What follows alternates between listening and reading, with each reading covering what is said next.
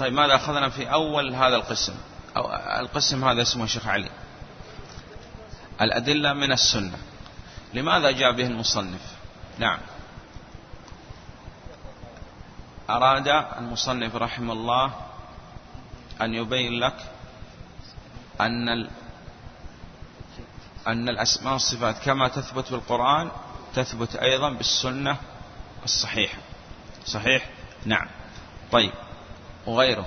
السنة لغة. الطريقة. واصطلاحا. طيب. قال السنة تفسر القرآن. كيف نفسر القرآن؟ قال تفسير القرآن يكون يكون بالقرآن. أعطنا دليل. مثال مثال. أن القرآن يفسر بالقرآن.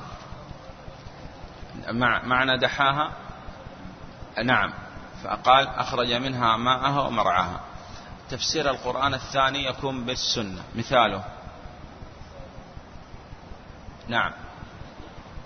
وأقيموا الصلاة وآتوا الزكاة وبين النبي صلى الله عليه وسلم كيفية إقامة الصلاة. وقام عليه الصلاة والسلام وصلى وقال إنما فعلت هذا لتأتموا بي ولتعلموا صلاتي. ومنها أيضا تفسير القرآن بالسنة. أخذنا. وجوه يوم قال آه، للذين أحسنوا الحسنى وزيادة فسرها النبي عليه الصلاة والسلام برؤية المؤمنين لربهم. طيب والثالث تفسير القرآن باللغة. صحيح؟ أي نعم. وقلنا تفسير القرآن قال ابن عباس على أربعة أضرب. تفسير تعرف العرب بلغتها وتفسير لا يعذر أحد بجهله وتفسير يعلم العلماء وتفسير لا يعلم إلا الله. ادعاؤه كفر وإنكاره كفر. نعم. طيب. نعم تقرأ. اليوم ما عندنا إلا مراجعة. نعم. بسم الله الرحمن الرحيم. الحمد لله رب العالمين والصلاة والسلام على أشرف الأنبياء والمرسلين نبينا محمد وعلى آله وصحبه أجمعين. قال شيخ الإسلام ابن تيمية رحمه الله تعالى في العقيدة الواسطية. ثم سنة رسول الله صلى الله عليه وسلم تفسر القرآن وتبينه. وتبينه. نعم. أن النبي صلى الله عليه وسلم بين كل الشريعة. صح؟ نعم. وأنزلنا إليك الذكر لتبين الناس. والبيان من النبي صلى الله عليه وسلم يكون بالقول ويكون بالفعل ويكون بالقول والفعل. بيان بالقول كما بين النبي صلى الله عليه وسلم وآتوا الزكاة. بينها عليه الصلاة والسلام بالقول. وبيان بالفعل الحج. النبي صلى الله عليه وسلم قال خذوا عني مناسككم. هذا بيان بالفعل. وقد يكون بيان بالقول وبالفعل كما في في الصلاة. الصلاة بالقول علم المسيء في صلاته وبالفعل قام عليه الصلاة والسلام وصلى وقال إنما فعلت هذا لتأتموا بي لتعلموا صلاتي. إذا لا يوجد شيء في الشريعة باقي مجمل ولم يبينه النبي صلى الله عليه وسلم. فما من نص مجمل إلا بين النبي صلى الله عليه وسلم وهذا نشهد له عليه الصلاة والسلام ونشهد لجميع الأنبياء والرسل عليهم الصلاة والسلام أدوا الأمانة ونصحوا الأمة وبلغوا وجاهدوا في الله حق جهاده. صحيح؟ نعم. طيب. وتدل عليه نعم. وتعبر عنه. نعم. وما وصف الرسول صلى الله عليه وسلم به ربه عز وجل من الأحاديث الصحاح التي تلقاها أهل المعرفة بالقبول. نعم. الأحاديث الصحاح. خرج به الأحاديث الضعيفة. إذا لا يمكن أن تثبت العقيدة بالأحاديث الضعيفة. هل لابد أن تكون صحيحة أولا ثم بعد هذا يتلقاها العلماء بالقبول؟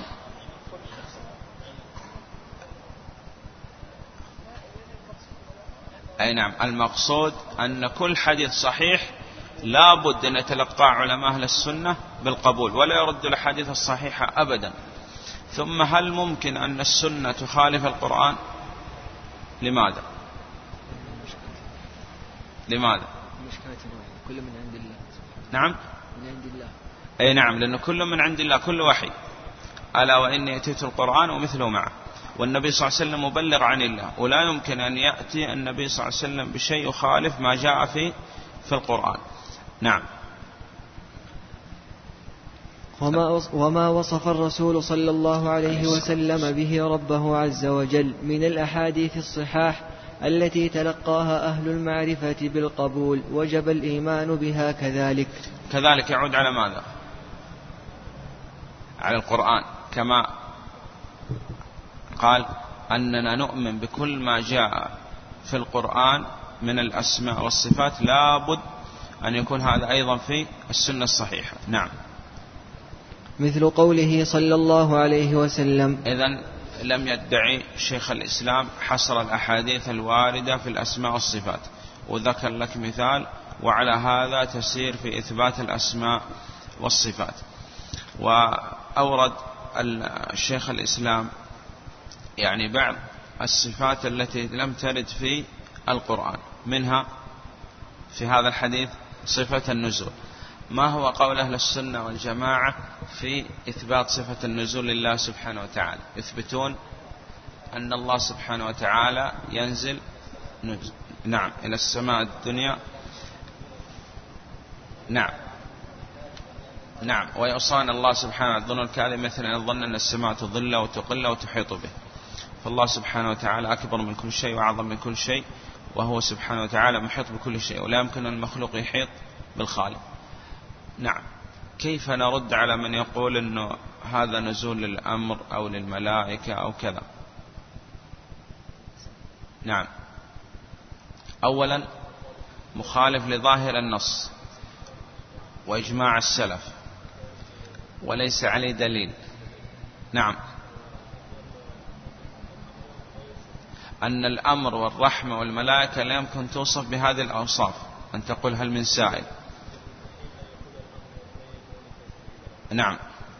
وأننا نريد نزول الرحمة إلى الأرض.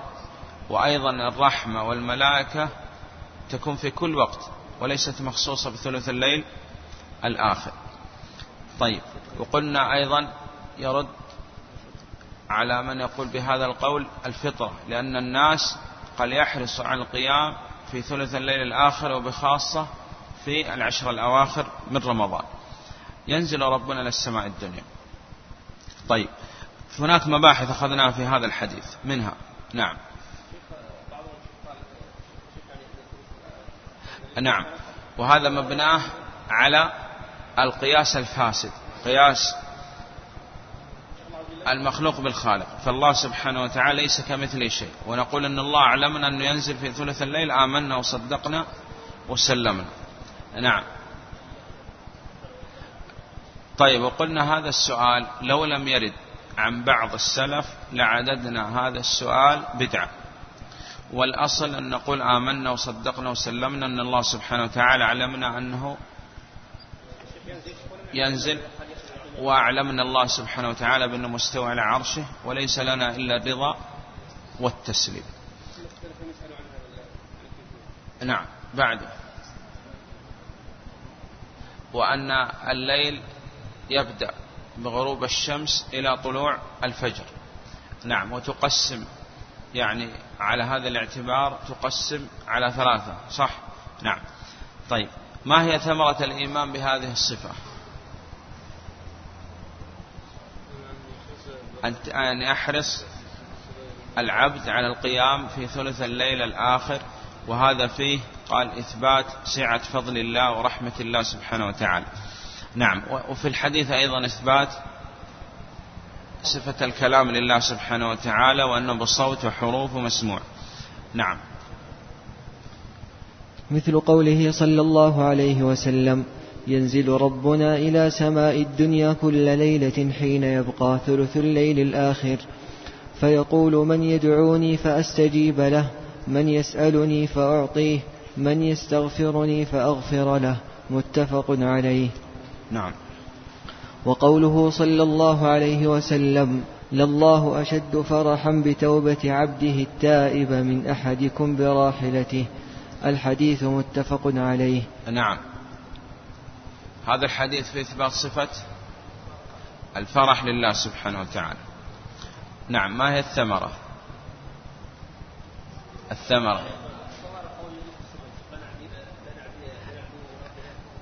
هذا قول الأعرابي. أو يضحك ربنا عندما سأل النبي صلى الله عليه وسلم قال نعم قال لن نعدم من رب يضحك خيرا. وفيه الحرص على على التوبة والإنابة إلى الله سبحانه وتعالى. طيب. وإثبات صفة الفرح لله سبحانه وتعالى على الوجه اللائق به. نعم. وقوله صلى الله عليه وسلم يضحك الله إلى رجلين يقتل أحدهما الآخر. كلاهما يدخل الجنة متفق عليه. نعم. في الحديث أي نعم لله سبحانه وتعالى على الوجه اللائق به. نعم. طيب. وقوله صلى الله عليه وسلم عجب ربنا من قنوط عباده وقرب غيره. ينظر إليكم أزلين قنطين فيظل يضحك يعلم أن فرجكم قريب. الحديث هذا فيه صفات. نعم الأول نعم وهذا قلنا ثابت بالكتاب والسنة. بالكتاب بل عجبت على قراءة. طيب الثاني وقلنا ها هذا يقول إما خروج الشيء عن نظائره مع العلم أو يكون مع عدم العلم وهذا لا يمكن أن يوصف به الله سبحانه وتعالى. طيب بعد هذا القرب وقلنا أهل السنة والجماعة يثبتون لله سبحانه وتعالى قرب خاص. حقيقي يليق بجلالة عظمته. والدليل من القرآن وإذا سألك عبادي عني فإني قريب. واختلف في القرب العام على اختلاف في تفسير قوله تعالى. بعده وسوف تأتينا إن شاء الله. نعم إثبات صفة النظر لله سبحانه وتعالى. فيظل يضحك إثبات الضحك يعلم إثبات العلم أن فرجكم قريب. وقلنا يستفاد من الحديث فوائد. نعم. نعم. أي نعم. أن الأصل أن العبد لا يقنط بل يعلم أن الأمر إذا ضاق اتسع. وأنه قال ابن القيم إذا رأيت الأمر يزداد ضيق وشدة فاعلم أنه دليل على قرب الفرج. وفيه تحريم القنوط من رحمة الله. ينظر إليكم أزلين قنطين فيظل يضحك يعلم أن فرجكم قريب. نعم. وقوله صلى الله عليه وسلم لا تزال جهنم يلقى فيها وهي تقول هل من مزيد حتى يضع رب العزة فيها رجله؟ وفي رواية عليها قدمه فينزوي بعضها إلى بعض فتقول قط قط متفق عليه. نعم. إثبات صفة الرجل والقدم لله سبحانه وتعالى على الوجه اللائق به سبحانه وتعالى. في الحديث فوائد. نعم.